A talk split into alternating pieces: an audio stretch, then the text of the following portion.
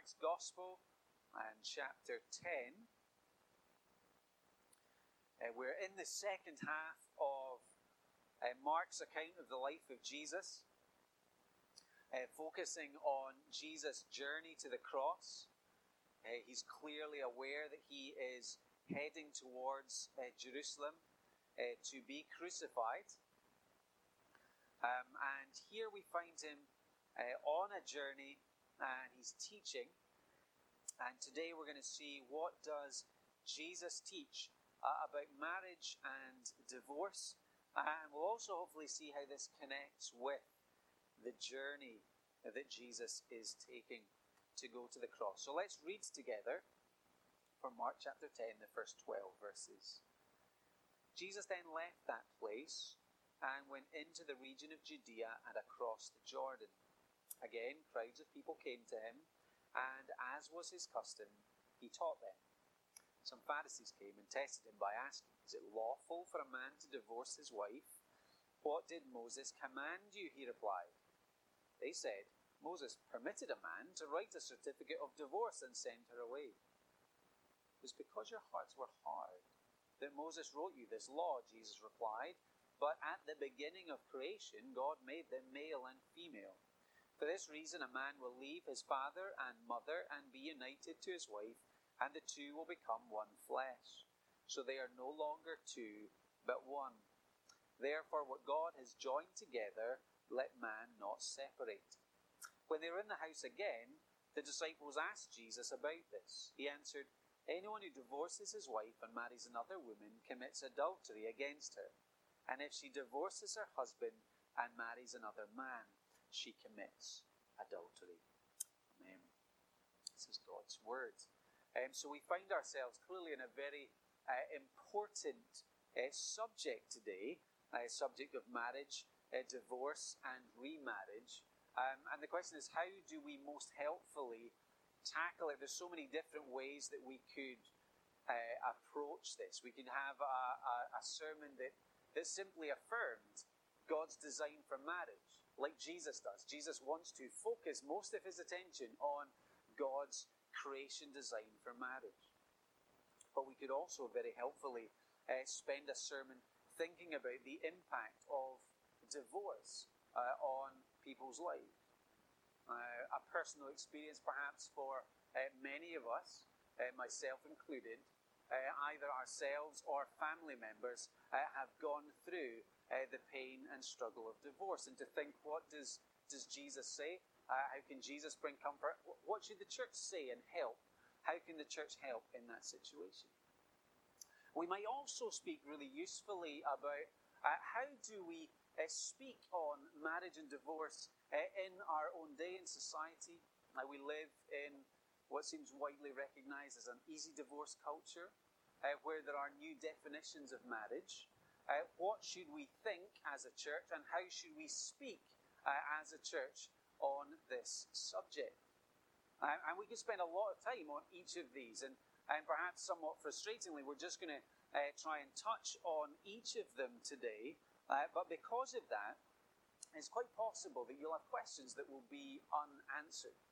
Uh, you might have a situation that won't be dealt with exactly, and if that's the case, then please uh, follow up. Uh, please either follow up uh, with me, take some time to talk to me, or uh, speak to a Christian that you trust uh, on this subject. Uh, if you want um, pointers for things to read, books to read, then again, you can speak to me on this because it's a really important subject.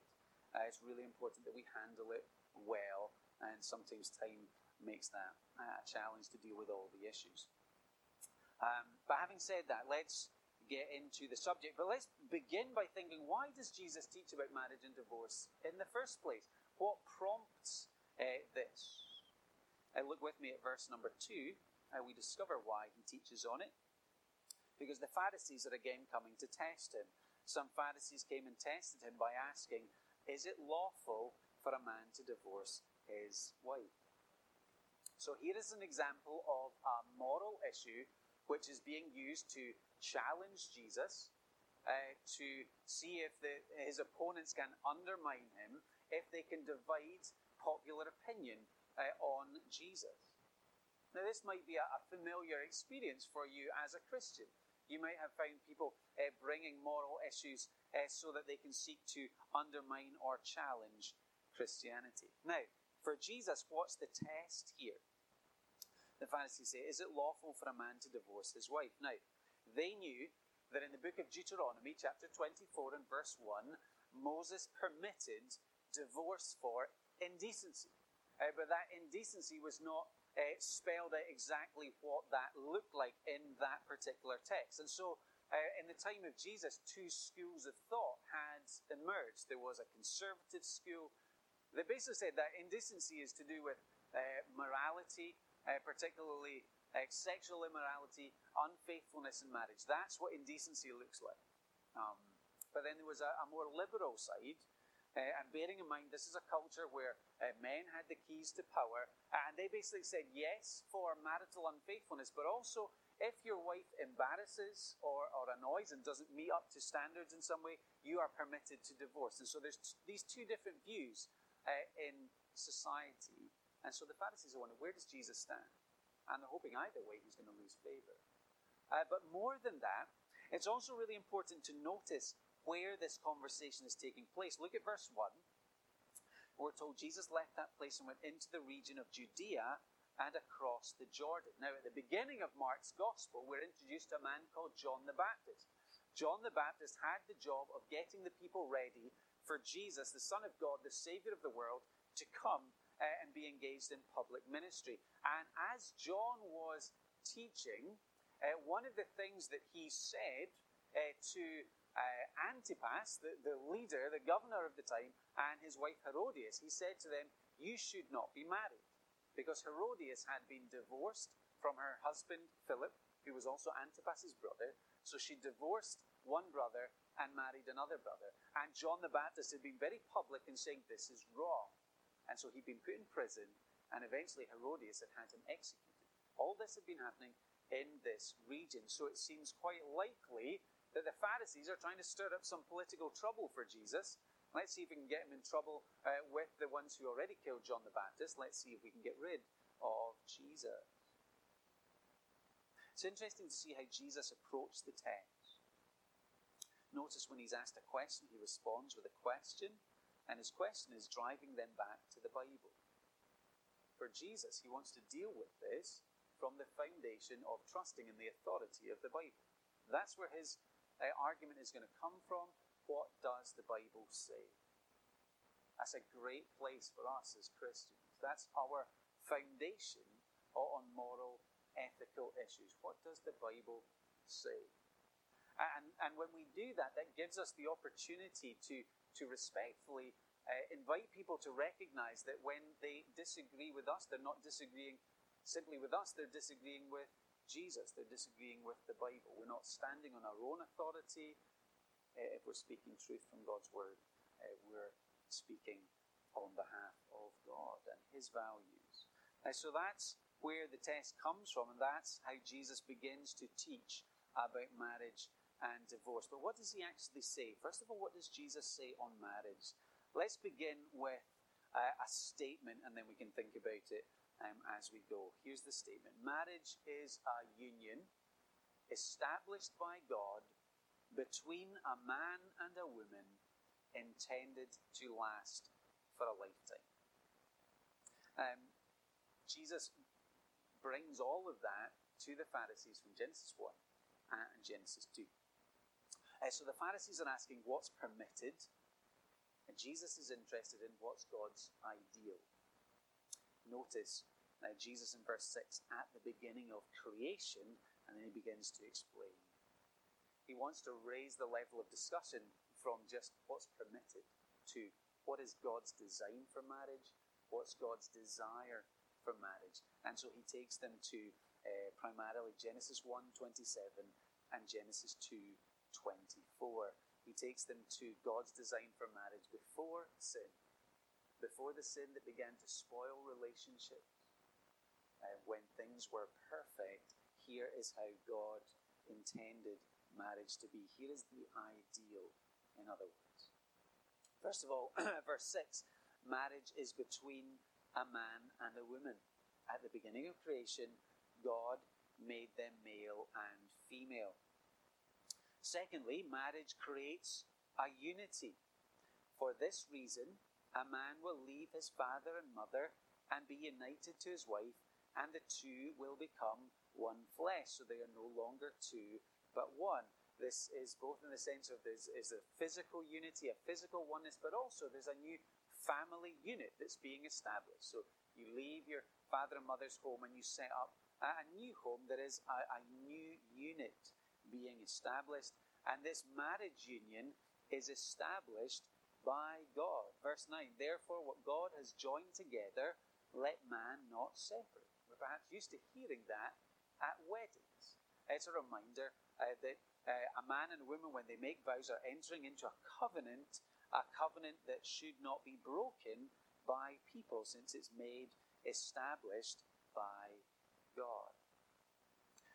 So we see as we look at this uh, discussion, this conversation between the Pharisees and Jesus, they're coming at it from different points of view. The Pharisees' interest is uh, when is it okay to get out and how can I get out? Uh, whereas Jesus is reminding us from God's design, here is why the ideal is always to stay at. Here's the aim um, in the ideal. Marriage is God's design, it's God's gift, and it's not to be taken lightly. Um, in Jesus' day, there were people who were taking it lightly, and so Jesus wants to raise the bar and remind them of God's creation ideal. Now, at this point, it's maybe helpful to, to stop and, and think about a, a question that maybe many of us have had conversations about, uh, and it's this question What about permanent, faithful, loving, same sex relationships? Why not redefine marriage uh, in the 21st century? Why not get on board with that um, as a church? Maybe you've had that question, maybe you've had uh, those discussions. Uh, the first thing to say um, is there's a really helpful uh, website. Uh, there's uh, three ministers, all based in England, who are all same sex attracted, and they've got a website called Living Out, which has got really helpful articles and resources on this. Um, so here I'm drawing from, from one of those, a guy called Ed Shaw, a pastor down in Bristol, I think it is. Um, the first thing um, to say is to recognize, we recognize common grace uh, in the lives of others. Uh, and by that, it shouldn't be a surprise to us when we see honesty, when we see faithfulness, when we see love outside of the Christian faith. God has made us all in his image. Therefore, it should not surprise us when we see the imprint of God in the lives of others. But, uh, Ed Shaw says, I'm quoting here, the good in something does not make it right in God's sight. Um, and that's a distinction that we need to draw. Jesus has spoken clearly the Bible has spoken clearly that nothing sexual outside of God's created design is right in God's sight, even when there is love. And one of the most helpful things about that Living Out website is the reminder of how uh, marriage, uh, biblical marriage, is intended to point to the gospel. So Ed Shaw talks about the union of, of different sexes uh, pointing us to the gospel. That's why, um, in, in, in one sense, we read from the book of Revelation because it reminds us one of the key images of the good news of the Bible um, is that um, God um, has established this plan of salvation uh, so that God and his people might be uh, together forever. Now, God is different from us. Um, and marriage is intended to be a picture of here's two different people coming together in covenant for life. It's to be a reminder of the goal of the gospel Jesus and his church together forever. And because marriage is so important, marriage between a man and a woman is so important uh, to this truth, we must uphold and defend that view of marriage. Uh, therefore, there are practical implications uh, for us to draw from Jesus' teaching on marriage as a church.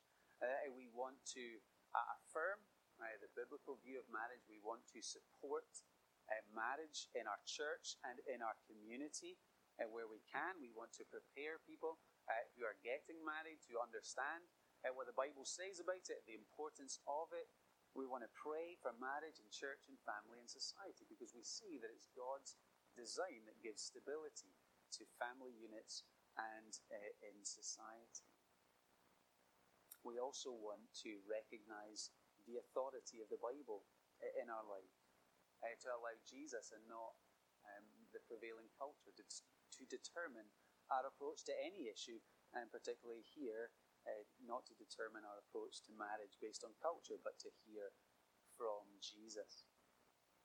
Um, but even as we say that, we need to recognize that our attitude matters when we're talking to people. It's important that uh, we discuss and we disagree uh, with respect and with care, um, that we value um, God's honour above our own reputation, so we're willing to uh, say what we believe, what the Bible teaches, rather than trying to hide it or trying to twist it, trying to give a false view of the Bible because we're more concerned for our reputation than God's honour. Uh, but also, I think it's really important uh, when we're having these kind of conversations to keep a person's biggest need in mind, which is that they would know Jesus as Saviour, that they would uh, come to receive God's grace uh, in their own lives, that we don't make this the single issue that we focus on. So that's what Jesus had to say uh, on marriage uh, to those who were testing him. Uh, now let's think for a few minutes about what Jesus had to say on divorce. And again, let's begin with a statement and then see um, how Jesus works this out. Uh, here's the statement Divorce and remarriage are permissible but not required on the grounds of marital unfaithfulness. So let's remind ourselves of that conversation uh, between Jesus and the Pharisees in verses 3 to 5. What did Moses command you? Jesus replied, They said Moses permitted a man to write a certificate of divorce and send her away. It was because your hearts were hard that Moses wrote you this law. Jesus replied, but at the beginning of creation, and so it goes on. Uh, so we so we've seen this. We've seen already um, that the Bible teaches Deuteronomy 24 verse 1. It is permitted uh, to give a certificate of divorce on account of indecency. And as you read uh, around the Bible, um, as we see what that means, uh, that certainly includes uh, sexual immorality and adultery that was recognized in Jesus' day. Uh, we go to an important passage like 1 Corinthians 7, uh, where we find uh, talk of desertion in marriage also. Sometimes a person just uh, leaves, uh, and then divorce is permissible. Uh, we would also consider abuse or, or neglect of various kinds under that heading of desertion. The Pharisees are saying and this is important for us to hear this, the Pharisees are saying divorce is permitted. What does Jesus say in response? Jesus doesn't say, No, I disagree with you. Rather, Jesus agrees that there are times when divorce is permitted. He does remind them divorce isn't the ideal. Marriage for life is the ideal, but divorce is not always wrong. Divorce is not always sinful verse 5, Jesus does take issue with hard hearts. Jesus does take issue with hard hearts that would wreck marriages and families, but he does say divorce is permissible. Not required, but permissible on the grounds of marital unfaithfulness. That divorce is permissible is clear from the Old Testament because God Himself actually uses this image. In Jeremiah chapter 3 and verse 8, this is what God says. So remember, one of the big pictures in the Bible is, is God and His church, and they're in a covenant together. Um, and God says, Jeremiah 3, verse 8, I gave faithless Israel her certificate of divorce and sent her away because of all her adulteries. God's people, the people of Israel, uh, consistently rebelling, walking away, choosing other gods. And so God uses this picture. I've given her a certificate of divorce. So divorce is clearly not always wrong because God uses this image of himself. Uh, but we also need to remember the, the whole picture of the gospel. The same God in love pursues unfaithful people. Jesus is going to go to the cross to pay the price for our spiritual adultery so that reconciliation and peace and unity might be possible. So while we, we hear Jesus' positive emphasis on marriage, and he really wanted to get that across in a day when divorce, in many cases, was very easy, he's encouraging people to aim for God's best, to take a positive view of marriage, but he is aware that we live in a broken world, a sinful world. He, he is aware, as we are, that breakdowns happen. And therefore, as a church, uh, it's really important for us to, to follow uh, the pattern of, of Jesus' life, uh, to be a people and a place of compassion, to recognize the pain and hurt that divorce causes, that we want to be a church that offers a, a welcome, that seeks to show grace that wants to be a place of fellowship and family where perhaps a person has lost that.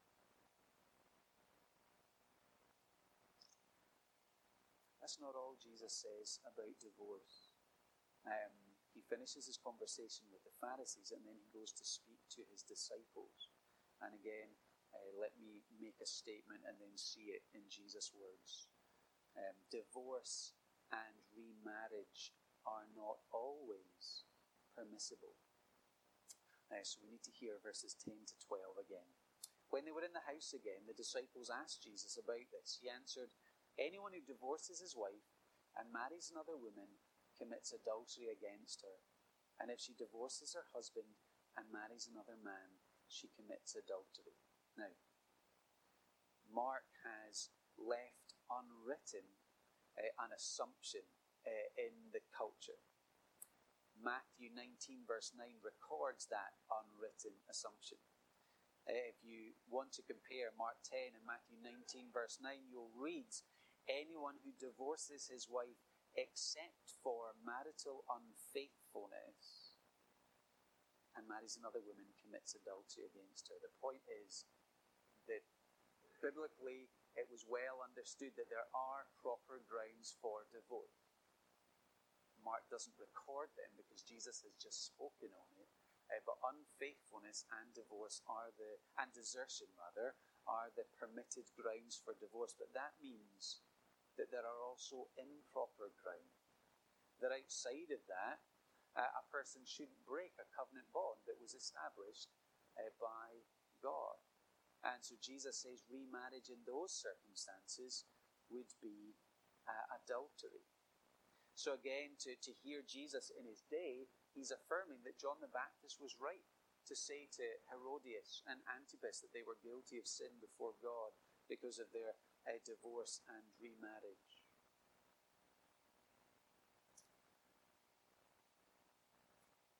What is the Bible message uh, if we find ourselves today in, in this situation? What's the message if we, someone that we know, divorced without proper grounds, or remarried after divorcing without proper grounds. I think in the first instance we need to understand that this is not the unforgivable sin, that there is grace available through Jesus. I think there are times when the church has, has got this wrong and has just um, not extended grace. But we need to remember that all of us are sinners, that all of us break God's law, and all of us look for hope and for mercy uh, to the cross of Jesus. So, as with any sin, if we find ourselves in this place, uh, we're called to run to Jesus and to his cross to find mercy and to find forgiveness.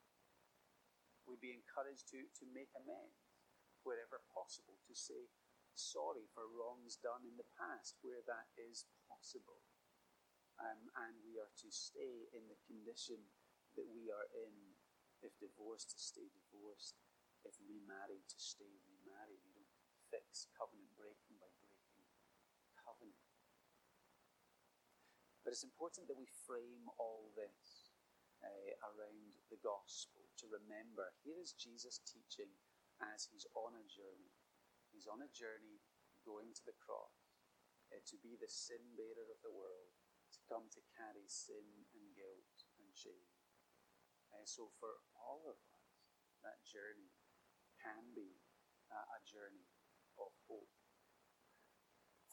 And just to tie this in with what we read in Revelation, Jesus' journey is vital to Jesus' marriage. That picture of final salvation uh, that we read of is of Jesus and his bride, the church, together forever. Of Jesus and his church sharing love and joy in a perfectly restored world forever. In the wedding supper of the Lamb. This is the great hope of the gospel. This is the great love of God extended to us. And the love that we all long for, a love that will last forever, a love that is unconditional, that comes to us by grace, it's offered to us through Jesus. But here's the tension how can Jesus ever love people like us?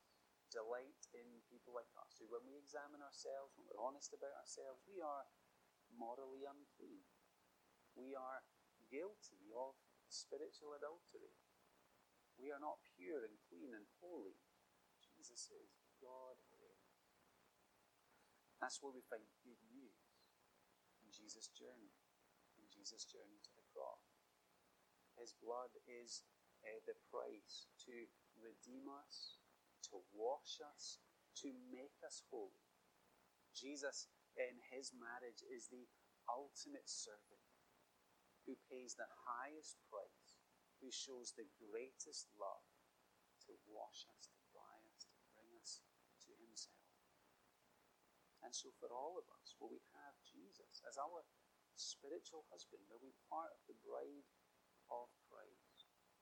Will we find our identity in the love and the stability and the covenant that He offers to us in His life and His death?